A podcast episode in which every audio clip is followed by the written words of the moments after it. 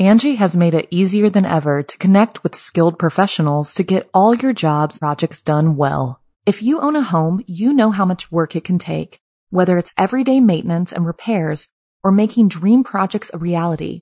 It can be hard just to know where to start, but now all you need to do is Angi that and find a skilled local pro who will deliver the quality and expertise you need.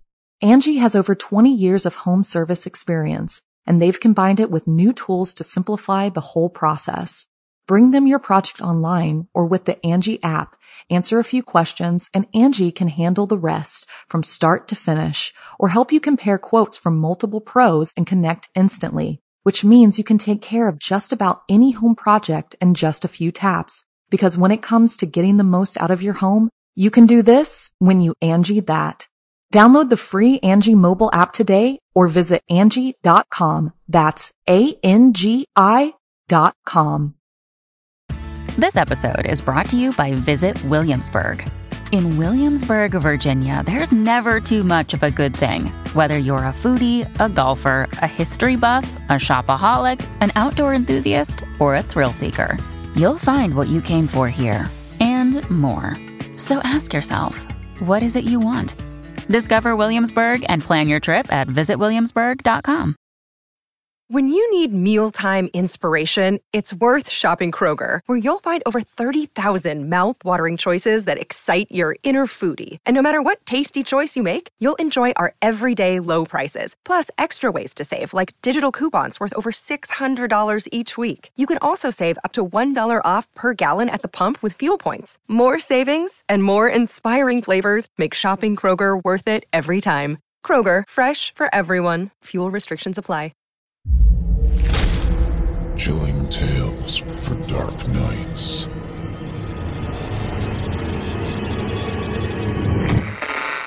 Want to make sure you never miss a Chilling Tales for Dark Nights video again?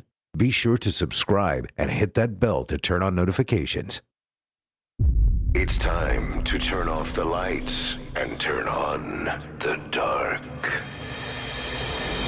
Chilling tales for dark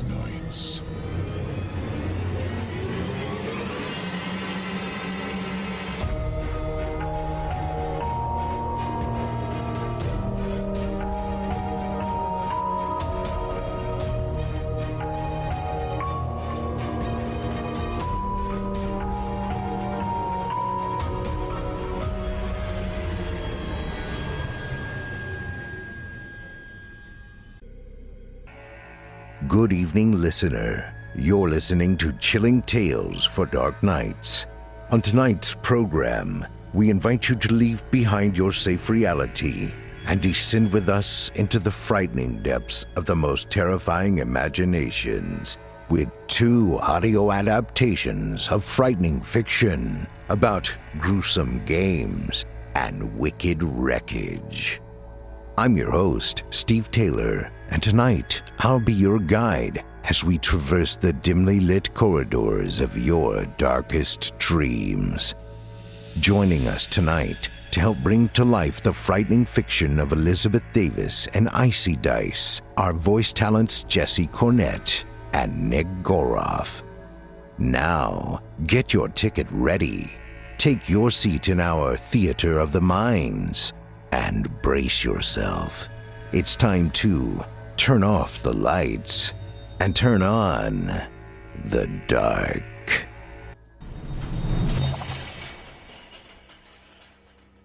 Our first tale tonight comes to us from author Elizabeth Davis and is performed by Chilling Tales for Dark Nights' voice talent, Jesse Cornett. In it, we will bear witness to one of those game and ritual stories based on a dream. Those who want to play must know all they are willing to give up. Join us, won't you? Without further ado, I present to you the Darklands game. There are numerous games that circulate the internet. Most are written for fun. A rare few are written based on real experiences of those who found the worn corners of reality. Some are trying to quantify it into a recipe as a way to process their experience. Some do it as a way to prove to others that what happened was real. Some malicious few do it out of self pitying Schadenfreude. I'll let you decide the motives behind this game. The first step happens when you dream. You will dream of your current or former college campus. If you've never been to school, then a college campus nearby. You will know which one in the dream. There will be a party around you, a wild party that can only happen when you are young and reckless. But you will not join in, merely drift around the edges. As you take in the sights, you will find a narrow hallway. There will be signs outside each door. Perhaps it will be movie titles, like an impromptu movie screening for the party, or just subjects that the classroom is used for. This is not important. What's important is that one of the doors will bear the title Darklands. You probably won't go in at this point. No reason to go into this unknown room while there is still so much to take in. If you do go in here, I don't know what will happen to you. Maybe nothing. Dream nonsense, because you are all by yourself. Maybe you will hear an announcement from the radio, from the DJ, or perhaps in other ways, whispered from party goer to party goer. Text messages written on the bathroom wall, yellowed flyers on the bulletins. The content will remain the same. The first session in the Darklands is free if you bring a friend quote unquote. You will wake up with a nagging feeling that will last for the whole day before fading, just as you have forgotten that you ever dreamed this particular dream. It will come again. Details will change, the attendance shifting as your past and present mingle. The campus of the school twisting into different endless hallways as the party sprawls out. It will be the same school.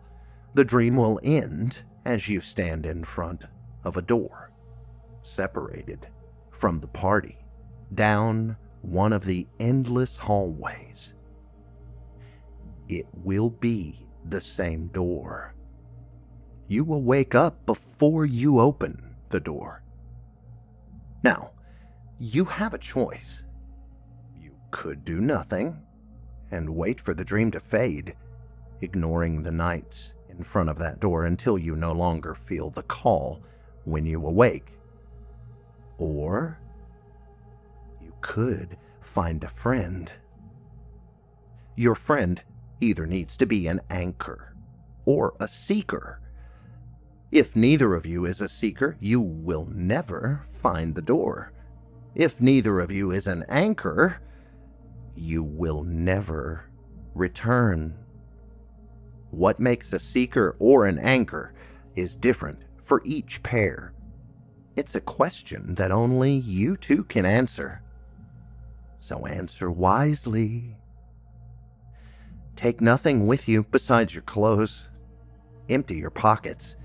Take your keycard and keys if need be, but you must leave them outside once you find the door you will need to go to the college campus of your dreams. No other will work for you, even if all, in their own way, lead to the dark lands. You may wish to indulge in chemical lubrication to help with this next step, but I must warn you against this. If you are too sloppy, you will likely find yourself on the wrong end of security or never making it to your goal. Once you enter the campus, ignore any dorms and make your way to the biggest building. You may have to arrive early to avoid the doors being locked. Wait until nightfall, after the last class empties. After that point, you and your friends will go down to the lowest floor. There, you will search, circling the hallways until all you can think about is the stained tiles, the flickering fluorescent lights as your world narrows down to just these echoing steps. Then you will find the door. It will be the same as in your dreams. Once you cross the threshold, you can't turn back. Don't look back, for you will not see the hallway you have left. Instead, you will see the radiant gap between our world and the dark lands. Seeing that pure light, your nerve may snap and you may try to run to the door. You will never reach the door. Instead, falling forever between. Turn away from the light and face the darkness.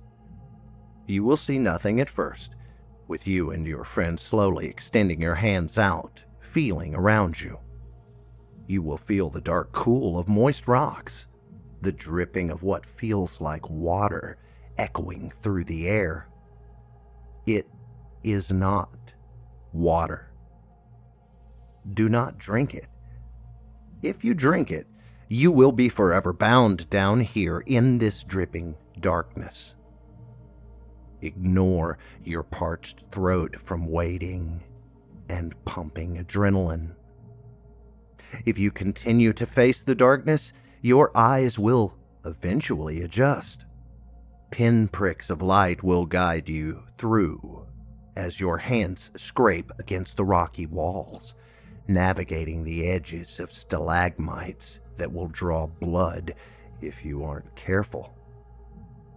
After jostling against your friend, shoulders slamming into each other as you are squeezed and pinched by rocks, you will finally find relief as the passage widens out into a large chamber. The pinpricks of light will give dim illumination as you reach out, trying to feel your way around. Eventually, you will look at them and realize that they form shapes. A vase pouring out water. Twin fish. A silhouette of a ram. The glaring head of a bull. Two crude people mirroring each other. A crab. A lion. A woman with hair as long as her dress. A set of scales measuring nothing a scorpion, a drawn bow and arrow, and a goat head. Maybe the Seeker will explain the significance. Maybe they will not. It does not matter. If you choose to walk towards them, reach out your hand and touch those small lights. You will leave. You will never return Never dream of the dark lands again. You may be happy with what you find on the other side. You may be disappointed or filled with despair. You may find home.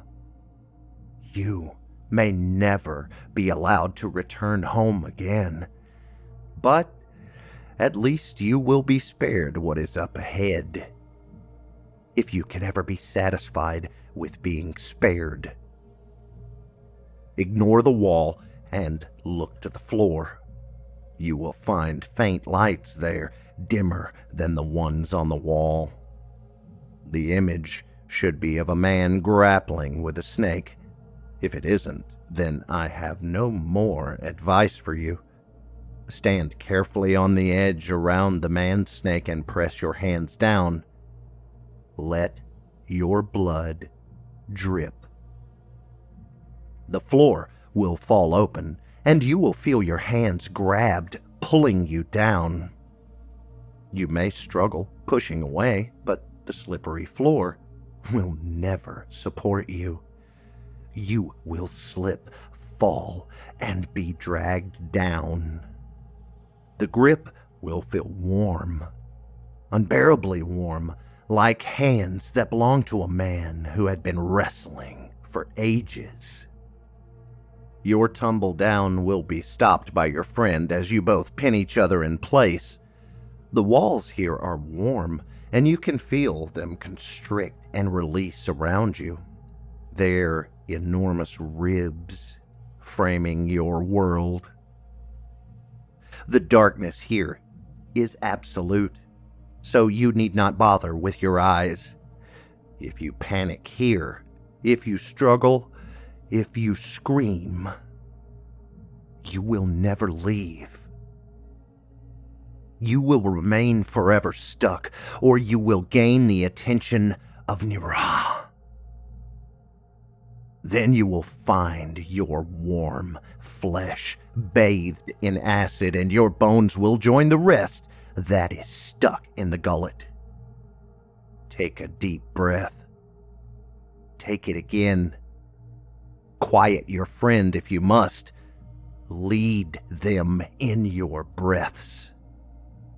You will have to work together to carefully squirm and writhe in unison to allow yourselves to slip down during the release, to shelter between the bones of the unlucky during the constriction so you will not be impaled.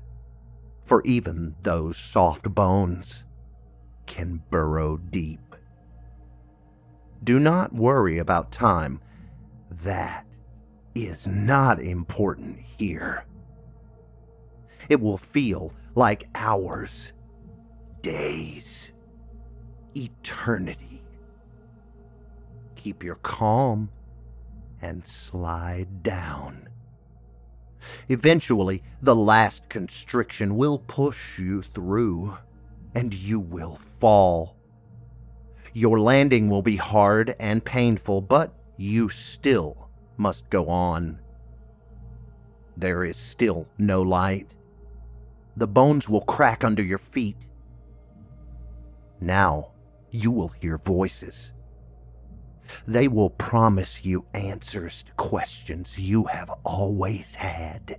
Partial answers that beg for you to stop, to drop down in despair, to turn to them in wonder. Promising you all if you turn and leave the path. Smoke will choke your lungs, leaving you in coughing fits, leaving your head swimming in this darkness and smoke, you will see things vibrant and almost real. I don't know what you will see, but I know that they are not real. They are only what might be or might have been. Or at least, not any more real than the darkness crunching bones. Do not stop moving even as your coughing shakes you, even as your words spill from your lips from what you see. It would be best if you moved forward as much as you can understand forward in this darkness. Do not stray from this forward, or you will be lost in this darkness, seeing visions and crying out to those who walk along the path, seers who go unheeded. That is the fate of those lost in Delphi's cave. Eventually, the darkness will wane as the smoke drifts away. Your path will grow clear of bones, and you will step out into a city. You will see in the light the blue light that seeps from the ground, from the sky, from everywhere, bathing everything. The light will sting now, you can rest. Wait for your eyes to adjust. Just be careful of the snakes, for they are coiled on every surface. Their venom is deadly, and they are quick to strike. Their bodies are the only color you will see in the city beyond the black walls. Move slowly, let them slither away from you, the rainbow shredding into black. As your eyes adjust to the light, you will see the city in black walls, ruined, absent of all life beyond the snakes. You will probably run your hand on the polished stone, feeling the carvings. You may even be able to make out individual carvings that represent lions or people, but their greater meaning is lost on you. You will not understand the words carved into the stone, made out of angular lines before an alphabet. You and your friend are likely to be silent. One of the two may try to speak, but your words will drift away, falling away into the silence. As your eyes look up, you will survey the city's wide streets and think of the skyscrapers dwarfed by these walls. You will wander. It does not matter which way. All roads lead to the center. All snakes slither to the center, gliding along with the tiles as you enter the plaza. A courtyard in which two thrones look down. The snakes will not enter their tongues flickering out in your wake, remembering your scent as you walk away. Two figures will sit on the twin thrones, wizened, dwarfed by their thrones. You may feel strong for a moment, tempted to rush them until you realize that even the dwarfs of this city are far taller than you and your friend. Their skin is the same shade of the city stone, from what little you can see from their draped clothes and the blue light that falls away from them. You will not see their faces hidden away from your eyes. You will never see them. They have been forgotten. Now, reach into your pockets. If they are empty, you will find a dagger and if you didn't empty them, you will find what you brought. How the Queen and King of Dur will judge you then, I do not know. You will feel the stone handle, the sharp blade. You will feel the engraving of a snake and a man combined into a single being throughout the dagger. You will pull out the dagger, feeling it grow and lengthen. Your friend will be too busy looking at the king and queen, the friend that followed you down, that you escaped from the gullet with, that led you away from the voices, that scared the snakes away while you rested. The friend followed you when no one else believed or that they loved you enough to ignore their disbelief. You must not hesitate. You will be judged poorly if you do you will walk up to them silently, unnoticed, and bury the knife into their back. You may have to withdraw it out and in again, spilling their blood on those dark stones. The red turns dark in the blue light as they shudder and fall over. Do not stop until you hear the last rattle, the last intake of labored breaths. Dip your hands into the blood. Kneel on the stone as you lift your hands. What passes now is different for everyone. How you are judged, weighed on inscrutable scales. Regardless of the answers to your question, you must now pick up your friend and carry them out, regardless of what you are given. Walk between the thrones walk past the dark city into the blue light. You will leave the dark lands and find yourself back in that school hallway. Your hands will be clean, and your friend will be standing nearby. They will look like nothing happened, that they were never dead in a Titan city. But you will look in their eyes. If they are an anchor, their eyes will be lifeless, dull, and they will never laugh, smile, frown, or cry again. Your wrists will feel heavy, and scars will form in time in the shape of gray metal chains. If they are the seeker, their eyes will not recognize you, looking beyond you. They will laugh, smile, cry, and frown, but never at what is around them, forever roaming inside themselves. You will feel lighter, like a puppet whose string is being pulled. The scars will form on your back, making the shape of white wings. Next time, you will not need a friend, gaining what you lacked from them. Next time, you must pay the price of a second session. Are you willing to see what is beyond?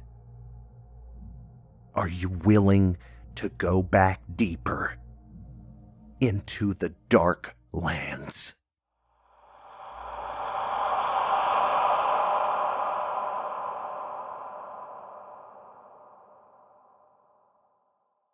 Angi has made it easier than ever to connect with skilled professionals to get all your jobs projects done well. If you own a home, you know how much work it can take, whether it's everyday maintenance and repairs or making dream projects a reality. It can be hard just to know where to start, but now all you need to do is Angi that and find a skilled local pro who will deliver the quality and expertise you need. Angi has over 20 years of home service experience and they've combined it with new tools to simplify the whole process.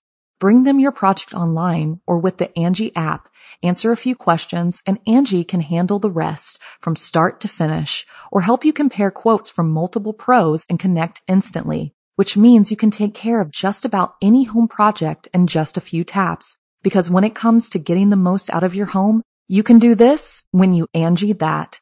Download the free Angi mobile app today or visit Angi.com. That's A-N-G-I dot com.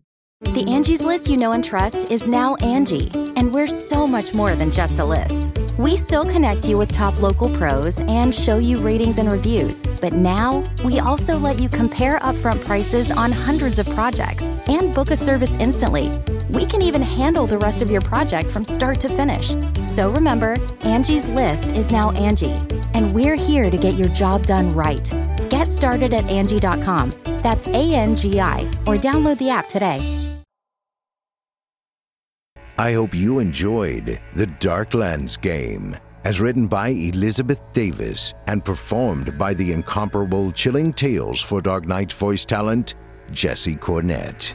To find more of author Elizabeth Davis, visit simplyscarypodcast.com slash Davis, spelled D-A-V-I-S, and you'll be redirected to her author profile on creepypastastories.com. And if you do check her out, be sure to visit Elizabeth's Amazon page, where you can find a copy of her collaborative anthology, No Safe Distance Stories from Quarantine Today. And if you enjoyed Mr. Cornett's performance, you can hear more of him on the Chilling Tales YouTube channel, as well as the No Sleep podcast, where you can hear his vocal performances as well as production. Our second tale tonight comes to us from author Icy Dice and is performed by voice talent Nick Goroff.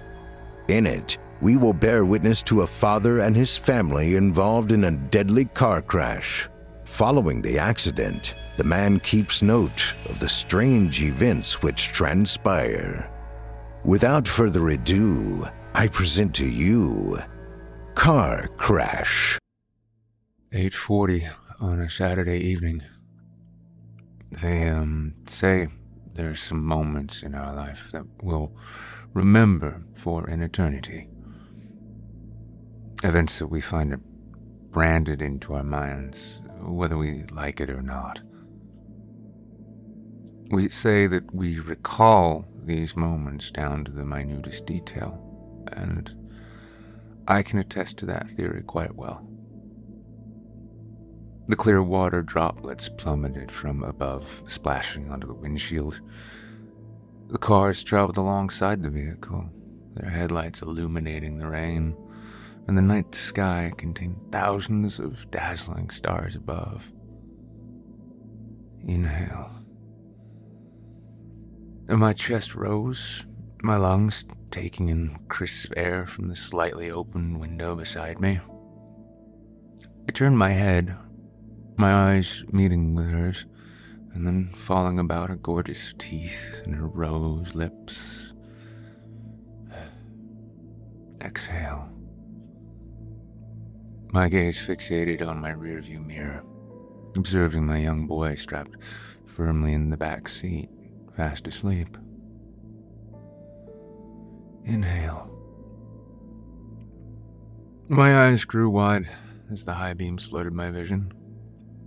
In an instant, I launched my foot toward the brake, clenching my teeth hard jaw locked firmly shut. The sound of metal colliding terrorized my ears, and my car's momentum carried us forward.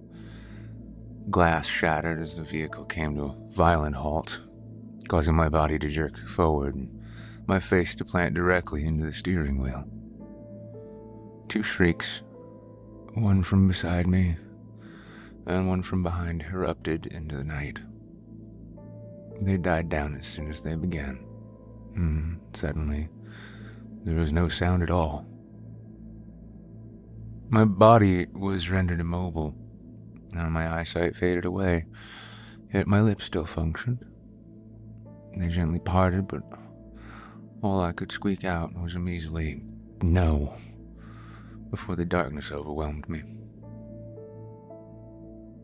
From that point on, I vaguely recall the noisy sound of bustling people in a white corridor.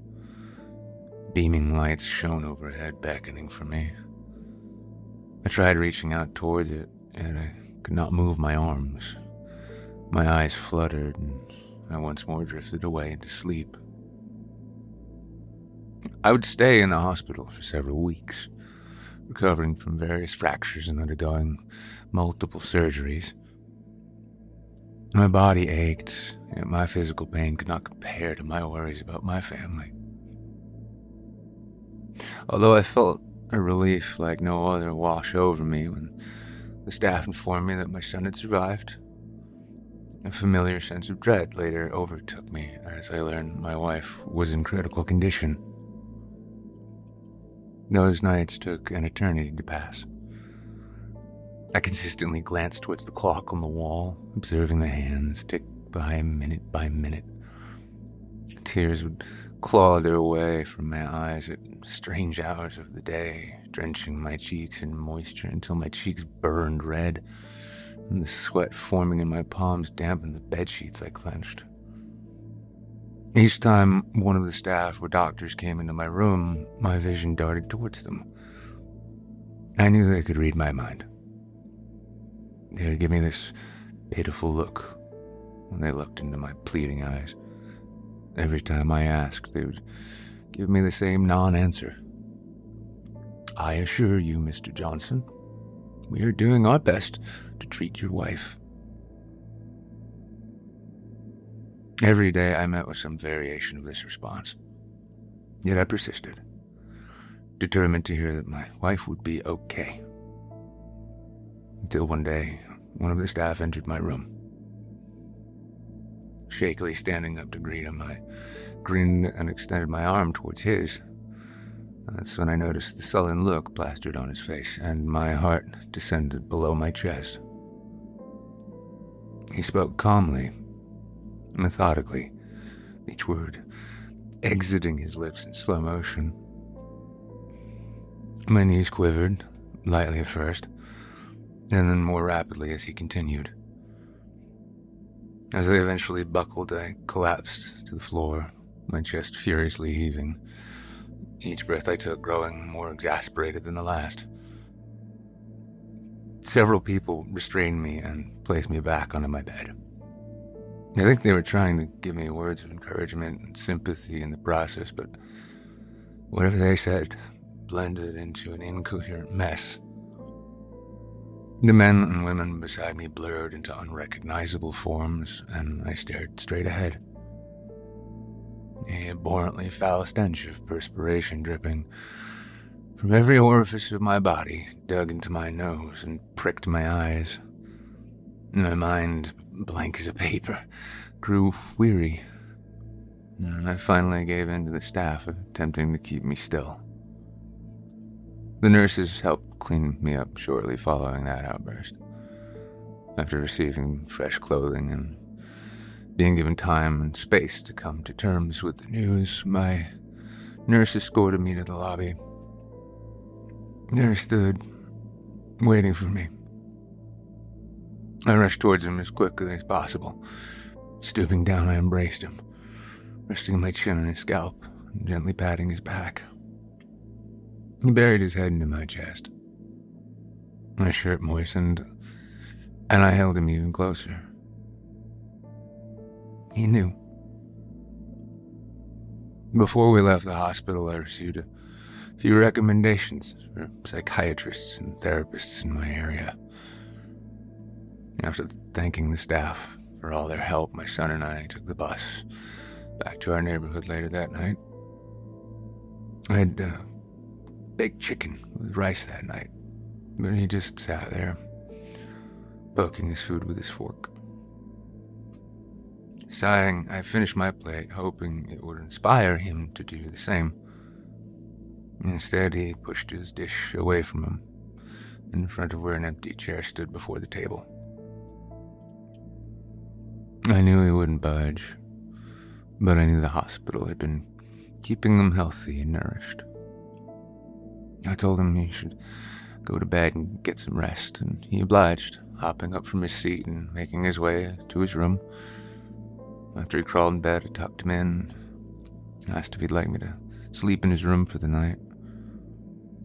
He nodded his head, rejecting my offer.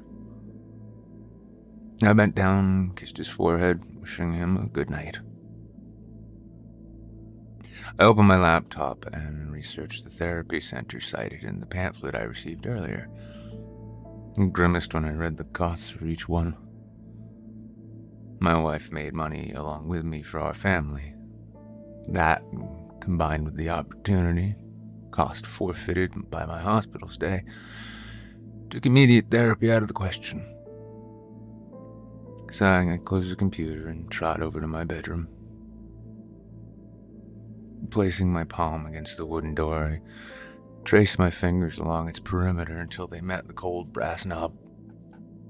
Counting down from five, I forced myself to open the door upon reaching zero.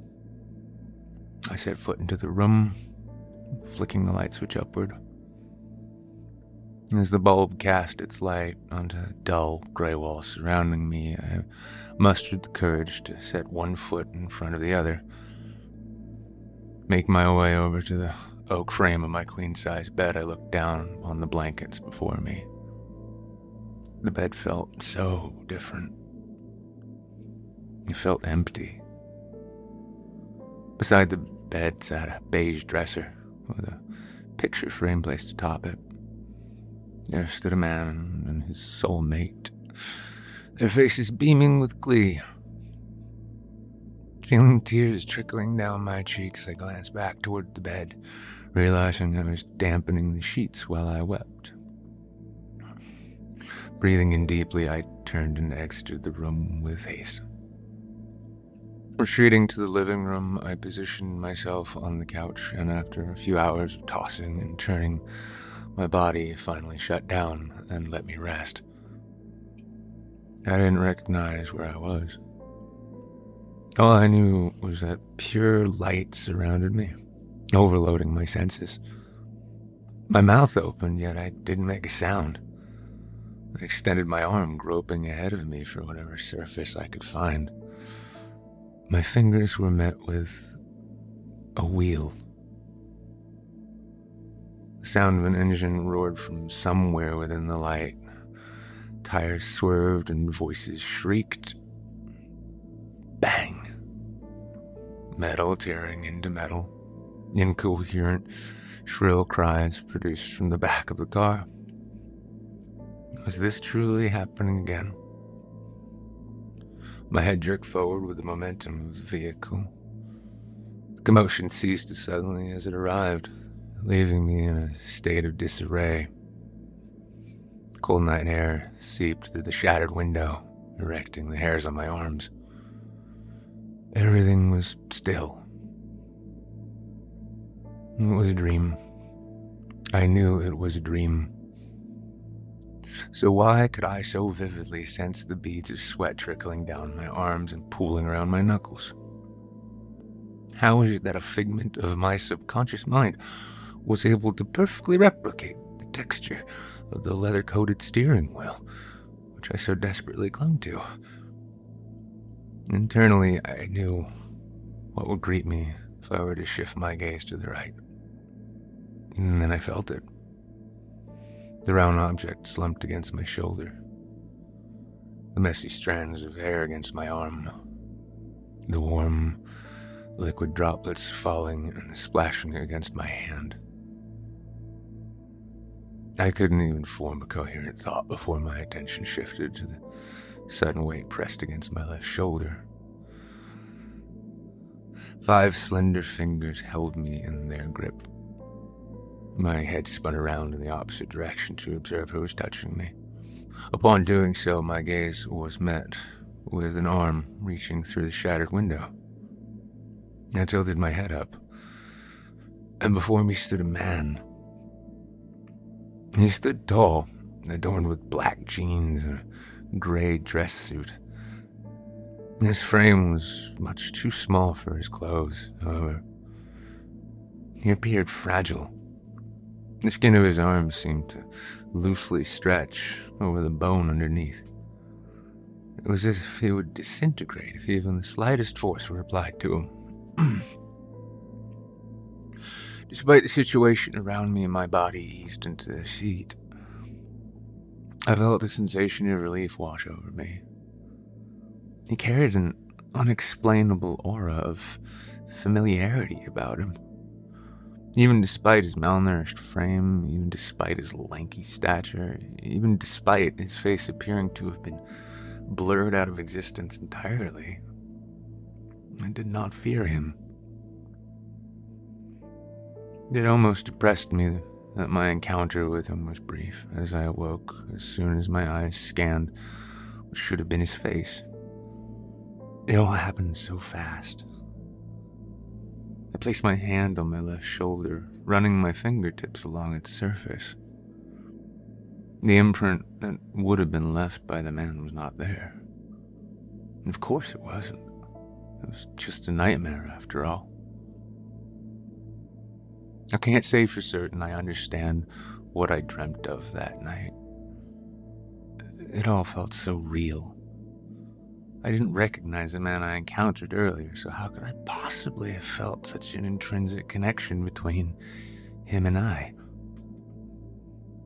Although I'm not sure what to make of it, I can't help but get the sneaking suspicion that there's more to this than I'm currently comprehending.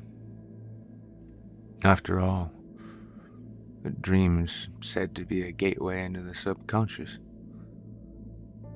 Whatever the case may be, I'll be sure to keep you guys updated. Thank you for reading all I've had to say up to this point. An update. I felt a soft tugging on my beige shirt. The small hand of my boy gripped the polyester tightly. I placed my hand on his head, gently massaging his scalp and pulling him closer to me. The funeral service had occurred just hours prior.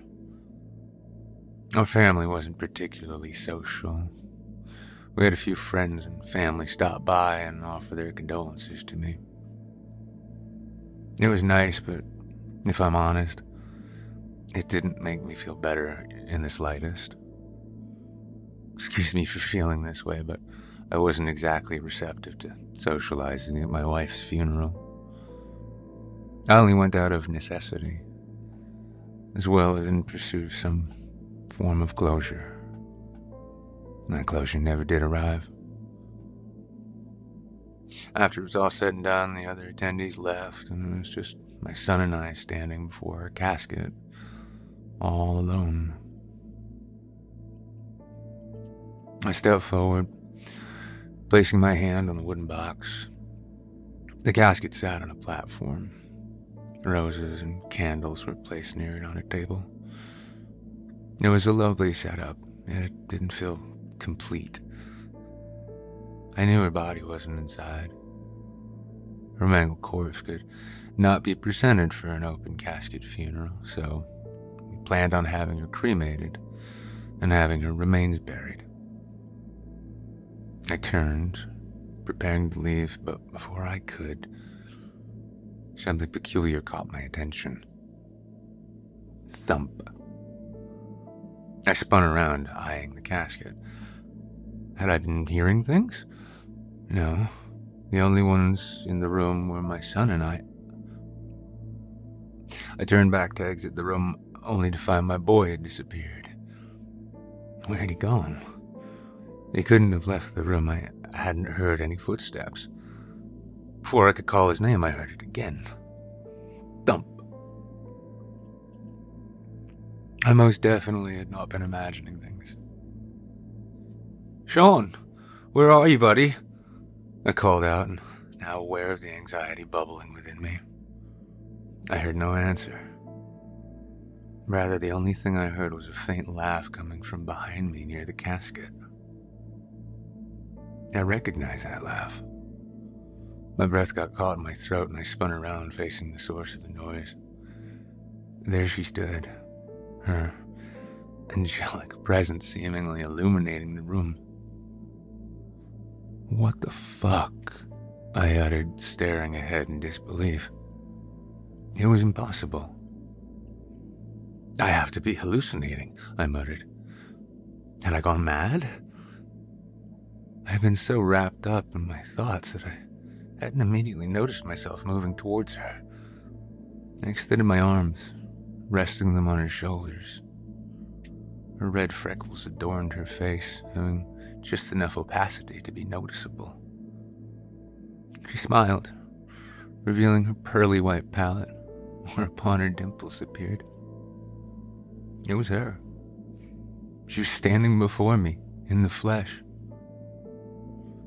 I wanted so desperately to speak, but I could only choke on my own words. She delicately placed her hand on me, the cold, smooth surface of her ring grazing my cheek. Angie's list is now Angi, and we've heard a lot of theories about why. I thought it was an eco move. Fewer words, less paper. No, it was so you could say it faster. No, it's to be more iconic. Must be a tech thing. But those aren't quite right. It's because now you can compare upfront prices, book a service instantly, and even get your project handled from start to finish. Sounds easy. It is, and it makes us so much more than just a list. Get started at Angi.com. That's A N G I, or download the app today. Lowering my arms to her waist, I held her against me. When gazing into her eyes, the rest of the world simply ceased to be. All that existed was her and I at that place at that time. Gently we swayed back and forth like the leaves of a tree on a gusty autumn day, rocking forward and backward. We held each other in our arms. Her skin was warm. I became entrapped in her aura. My muscles relaxed, and soon enough I was no longer conscious of her movements. My body went on autopilot as we danced to the beat of our hearts, conjoined as one. I was in heaven, for my love was alive again. I closed my eyes, smiling in contentment. I heard a wet splash. At the same time, liquid pooled onto my hand. Its warmth juxtaposed the sudden, cold surface I felt pressed against me. My eyes sprung open. The once lively eyes of Elizabeth were now sunken and dull.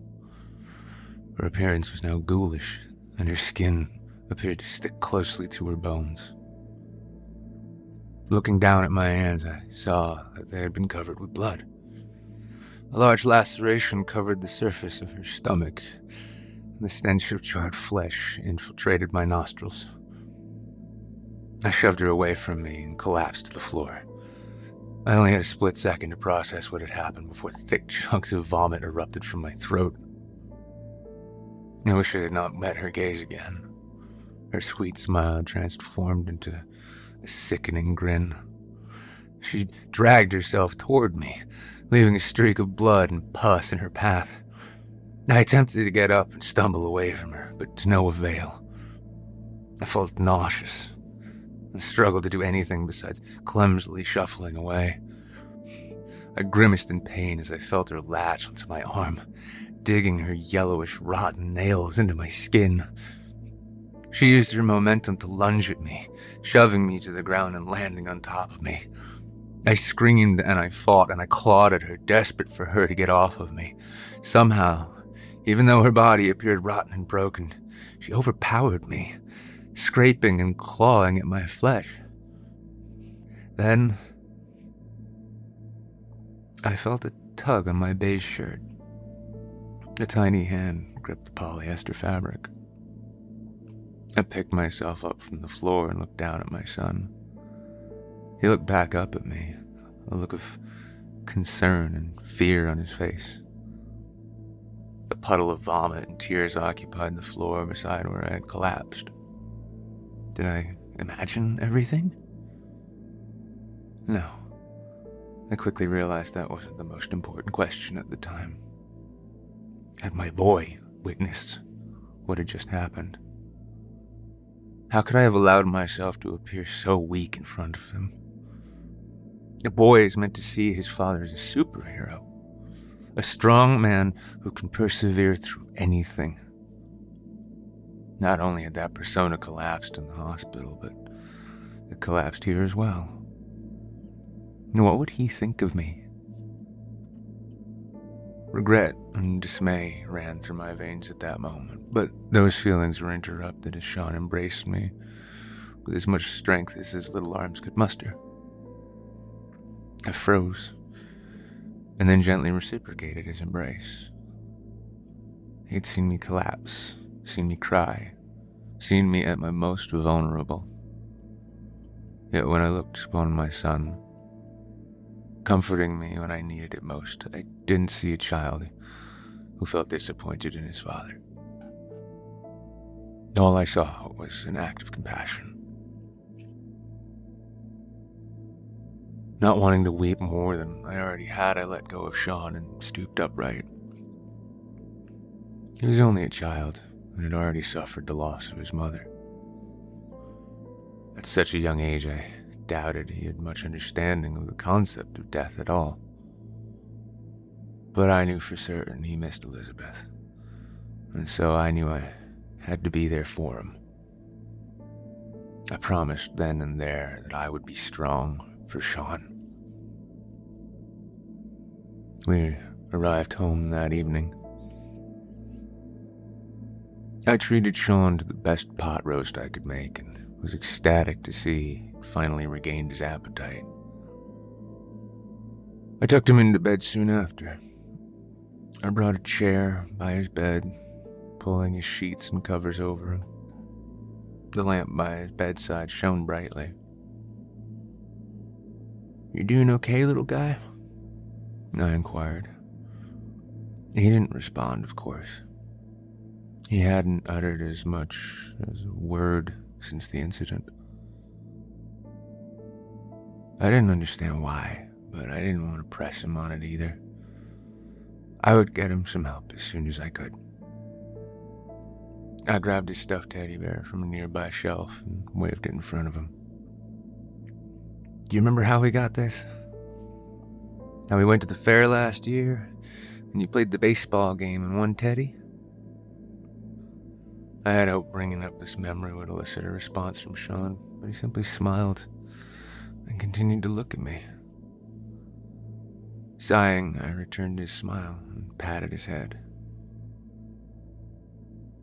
When Mommy and I got married, we knew we wanted a baby. Every night, we would pray to the angels that a baby boy would come, and one day, you came to us. It was the happiest day of our lives, Sean. And from that point onward, you made us the happiest parents around. Mom won't be around for a long time. But I promise that she's watching you with the angels. She's smiling, Sean. She's so, so proud of her beautiful baby boy. And so am I. We will always love you. Again, Sean's lips never parted once. Yet I knew that he understood. He had to have understood. I just know it. I just wanted to hear his voice again. Good night, Sean, I said, getting up to leave his room. Before I could, he reached out and grabbed my arm. Oh, right. Sorry, buddy, I said, leaning over and kissing his forehead. He nodded his head in satisfaction and laid down. I turned off his lamp and closed his bedroom door. Making my way to the bathroom, I went inside and stared into the mirror. I had kept my promise to myself to stay strong for Sean, at least for tonight. I gripped the sink tightly, leaning over and peering into my reflection. What the hell had happened earlier? Could have been related to the dream I had the other night. Why was I experiencing these disturbing visions? I had never really had to deal with mental trauma in the past, so I was unfamiliar with how to process this information. If people knew about the experiences I was having, would they think I was crazy? For the first time in my life, I felt small and out of control. I balled my hand into a fist, pounding it into the wall. That night was a sleepless one. All I could do was look up at the ceiling. Empty thoughts occupied my mind. I couldn't make sense of what I had experienced, so I merely dismissed them as nightmares. I'll keep you guys updated on any future developments. I think I need an outlet to get my thoughts out.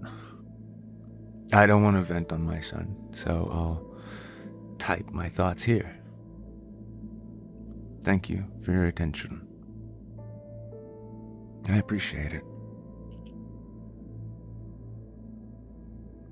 Another update. I found it hard to eat recently. Besides the pork roast I had with Sean, I haven't had much of an appetite for anything. I've lost quite a bit of weight, evident by my rapidly thinning frame. I haven't been sleeping well either.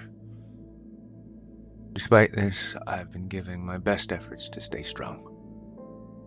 I truly believe Sean and I will get through this. When Sean fell asleep during the evening, I decided, for the first time in a while, to try driving again. I've been walking or using public transport to get from place to place, but I knew that I couldn't avoid driving forever. We had taken Liz's car that night, so I was able to use mine. I went out to the driveway and entered my vehicle. I put the key into the ignition, slowly turning it until I could hear the hum of the engine.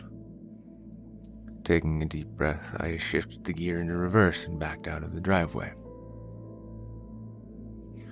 Deciding I'd get off to a slow start, I drove through my neighborhood streets at low speed. The car methodically made its way down the road, and I eased up a little. Now I was getting comfortable driving again. Mustering up a little more courage, I turned onto a public road so I could practice driving among other vehicles again. My hands started to tremble, so I gripped the wheel tightly. I turned on my hazard lights. I needed to pace myself and keep my cool. I applied a little more pressure to the accelerator. My body stiffened as the car picked up speed, and I responded by slowing my breathing. Doing so allowed me to loosen my body, and I pressed down on the accelerator even harder. I lowered the windows and felt the wind blow against my face. Horns beeped all around me. The noise of chattering pedestrians and restaurant music was omnipresent. I remember this feeling of driving down the road that night in my car. The way the breeze flowed through my hair, the way the paved roads felt underneath my tire. As I looked into my rearview mirror, I almost thought my eyes were betraying me. I was smiling. Not just a smirk, but a full on grin. I released my grip on the wheel and simply drove. For miles I traveled, not having a care in the world.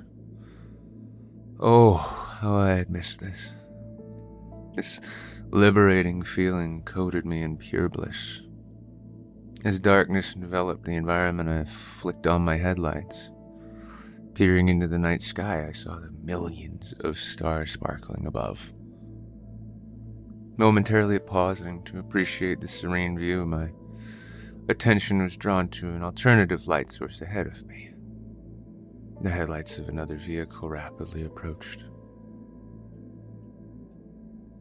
I defaulted back to clutching the wheel. Those lights, the, they flooded my vision just as memories flooded my mind. Remembering to be calm, I once more inhaled a surplus of oxygen, letting it stir in my stomach before a prolonged exhale exited my nose. For a moment, the light covered my entire vehicle.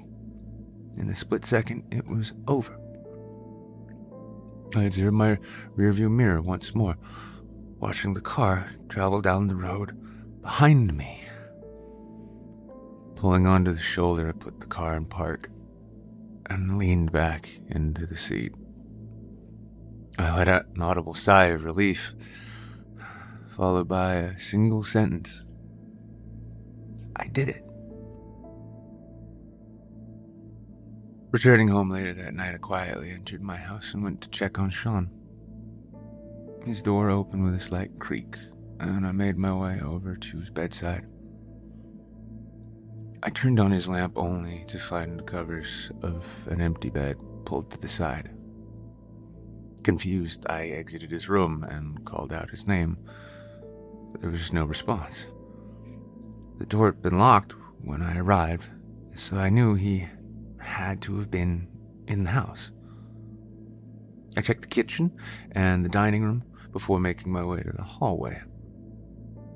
The walls were coated in a darkness as black as tar, except for the very end of the hall. There stood the door to my bedroom, the glow of light outlining its perimeter.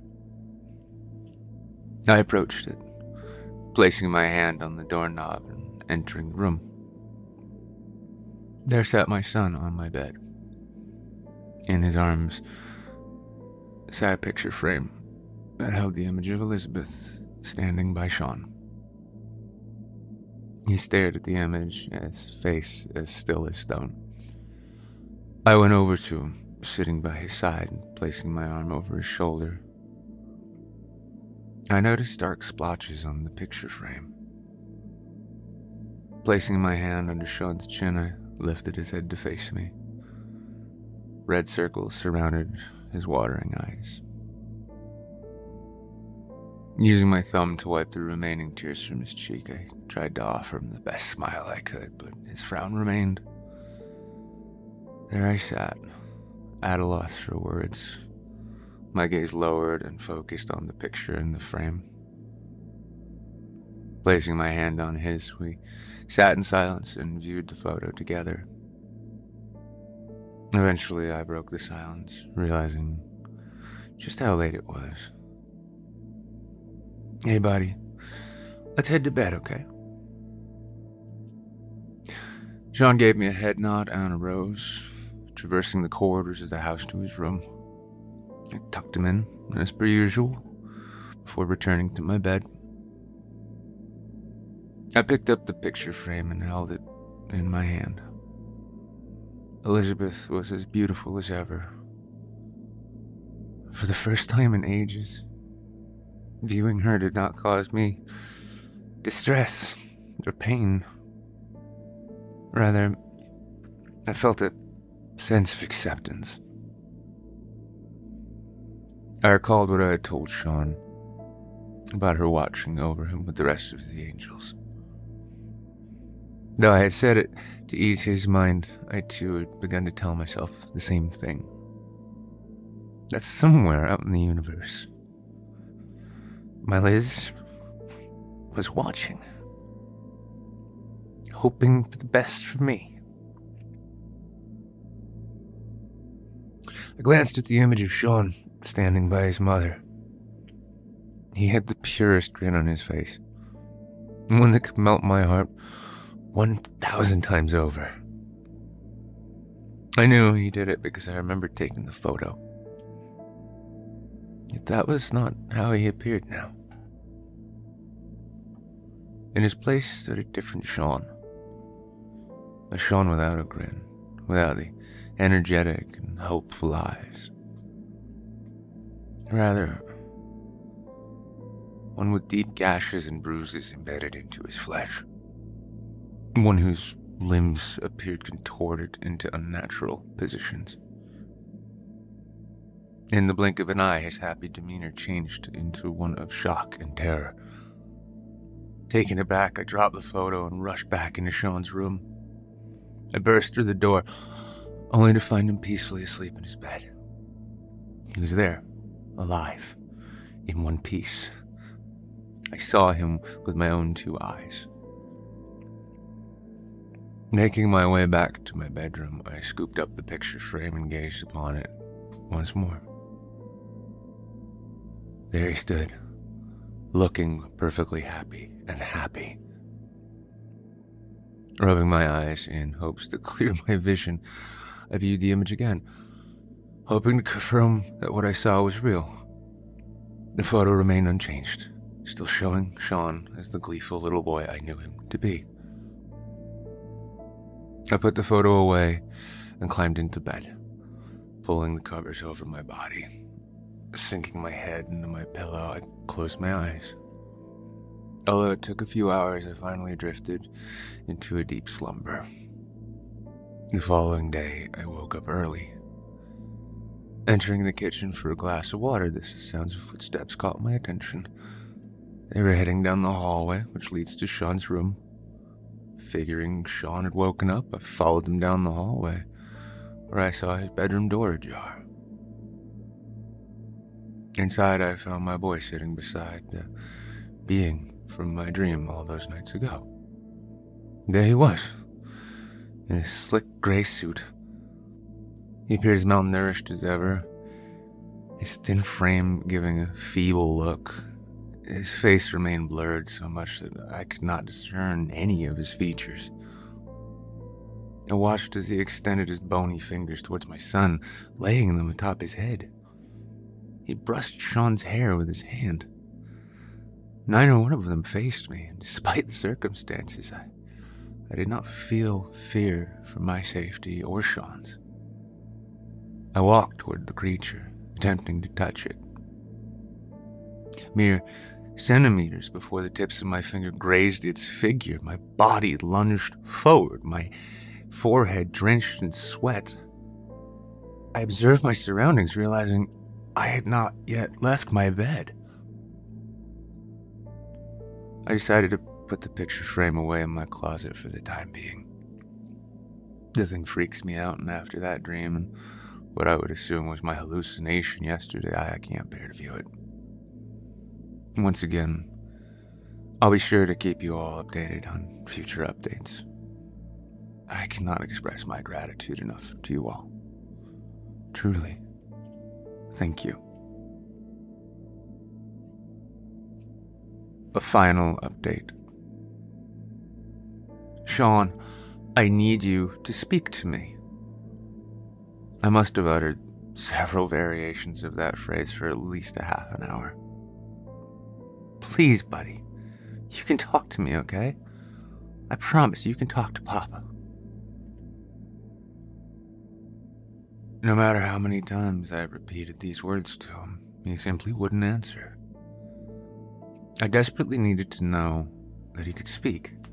I. I needed to know that he was real. The truth is, the constant barrage of delusions had taken a toll on my psyche. Distinguishing between what was real and what was merely a figment of my imagination had become difficult. I had to know Sean was real. I wanted to believe he was, and I would know if he was real if he only would speak. Could he not see the anguish in my eyes? Why wouldn't he just utter a single word? I gripped his shoulders tightly, begging him to even part his lips once. He never obliged my only wish. No amount of bribery or pleading could elicit a response from him. All he did was grab my arm, turn towards his room, and march towards it. As I followed it, an overbearing sense of dread began to brew within me. I felt my heart intensely pounding in my throat as we entered the room together. There, the entity sat. My head hung low as Sean released me from his grasp and trekked towards the being ahead. I too approached it, once again, attempting to touch the thing, preparing to suddenly awake from what I had assumed was another nightmare. I placed my hand on the figure. Only, I didn't wake up in my bedroom once again. Instead, it too placed its hand on me and we felt each other's papery frames. Slowly but surely, the details of the being's face were revealed to me, and as I looked upon it, I recognized its features, for they were my features too. I stumbled backward, watching as the thing with my appearance leaned towards my son, gently kissing his forehead. I ogled the creature, swallowing the oceans of saliva that had built up in my mouth in a single swift gulp. The creature locked eyes with me, and I locked eyes with it. As this occurred, a sense of familiarity washed over me. My mind darted back and forth, unsure what to make of the situation. That, in, that is, until my thoughts inexplicably settled on the memory of the accident on that fateful night. I recalled the blinding lights, the shrill cries of fear and suffering. No, there was more. The overhead traffic light, from which a soft red hue shone in the night sky. My vehicle had passed underneath the light, and then the impact happened. The doctors. Had they truly told me my son had survived? They say that there are some moments in our life that we'll remember for an eternity. There was a quote that I wrote back towards the beginning of this text. So then, why couldn't I recall the words of the doctor who told me that Sean was still alive? Could I have truly forgotten? I snapped back to reality keeping eye contact with the being before me. Well, now, Sean was nowhere to be found. The sense of familiarity I felt soon dissipated and was replaced with boiling hatred. I glared at the monster, my palms balling up. I rushed towards it, tackling it to the ground. Before it could react, I began pummeling it with my fists. You're the reason Elizabeth is gone. You're the reason Sean is gone. I'm going to kill you!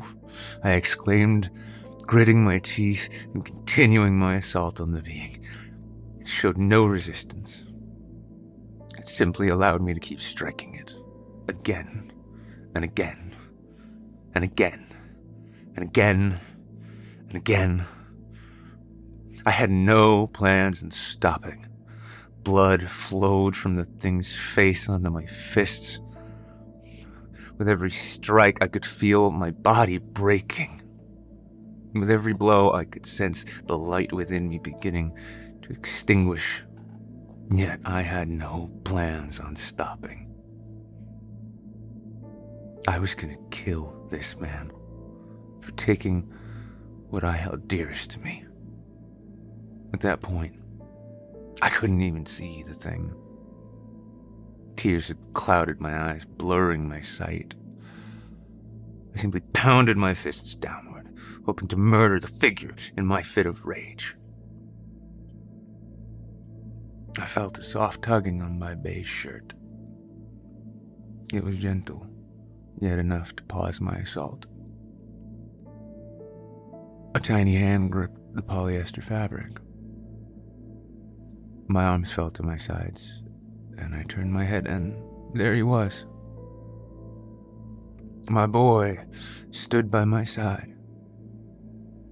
I froze, my eyes widening like saucers as I witnessed his lips parting for the very first time. I forgive you, Papa. He smiled at me and embraced me once more. I embraced him too, feeling the stream of tears begin to erupt from my eyes. Not wishing to get my tears on his shoulder, I closed my eyes. I soon found that a second pair of arms had wrapped around me. The smooth surface of a ring pressed against my skin. I didn't let go for what felt like hours, but I knew I couldn't hold on forever.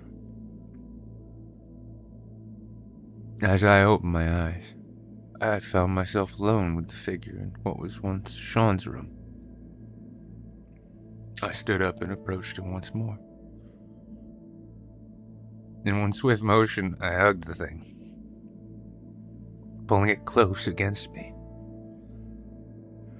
When I let go, the thing vanished from my view. It was over. I know Sean and Elizabeth and the angels are looking from somewhere out there, wishing the best for me. I know they would want me to forgive myself. Though doing so isn't going to be easy, I th- think I'll manage to do it. I fetched the picture frame from the closet and placed it back on my bedside. There stood Sean and Liz, standing beside each other with grins on their faces. In the reflection of the frame, I could see my face beside theirs. I smiled with them for one final time. They may not be here with me on this earth, but I know that they're with me in my heart and mind. Thank you all for reading my account. I think I'm going to be okay from this point forward. Don't expect any more updates from me. I have the feeling that I should move on. It was a pleasure writing to you all.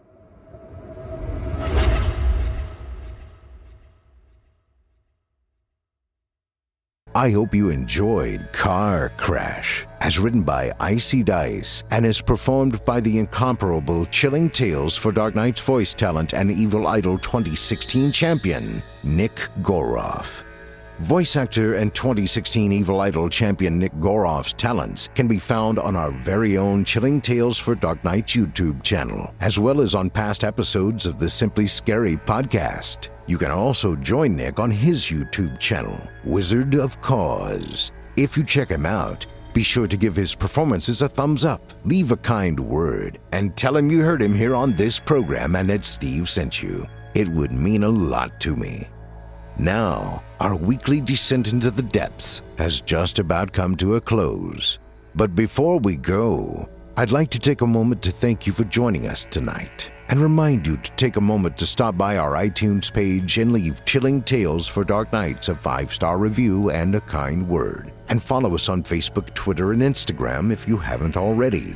And of course, subscribe to us on YouTube, where you can find an archive of our work going back to 2012. And consider signing up as a patron at our website, chillingtalesfordarknights.com, to show your support and get all of our content ad free. I'm your host, Steve Taylor, and it's been a pleasure. Tune in again next week when we once again turn off the lights and turn on the dark.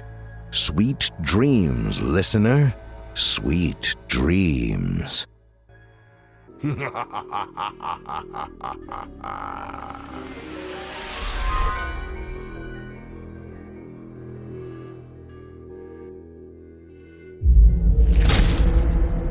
tales for dark nights.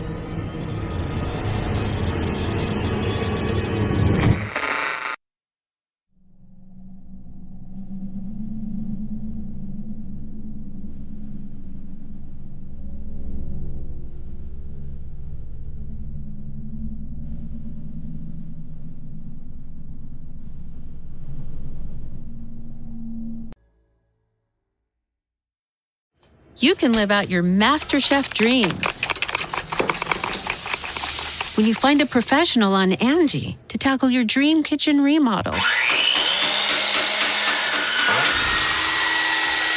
Connect with skilled professionals to get all your home projects done well. Inside to outside, repairs to renovations. Get started on the Angi app or visit Angi.com today. You can do this when you Angi that. The mm-hmm. Angie's list you know and trust is now Angi, and we're so much more than just a list. We still connect you with top local pros and show you ratings and reviews, but now we also let you compare upfront prices on hundreds of projects and book a service instantly. We can even handle the rest of your project from start to finish. So remember, Angie's list is now Angi, and we're here to get your job done right. Get started at Angi.com. That's A N G I, or download the app today.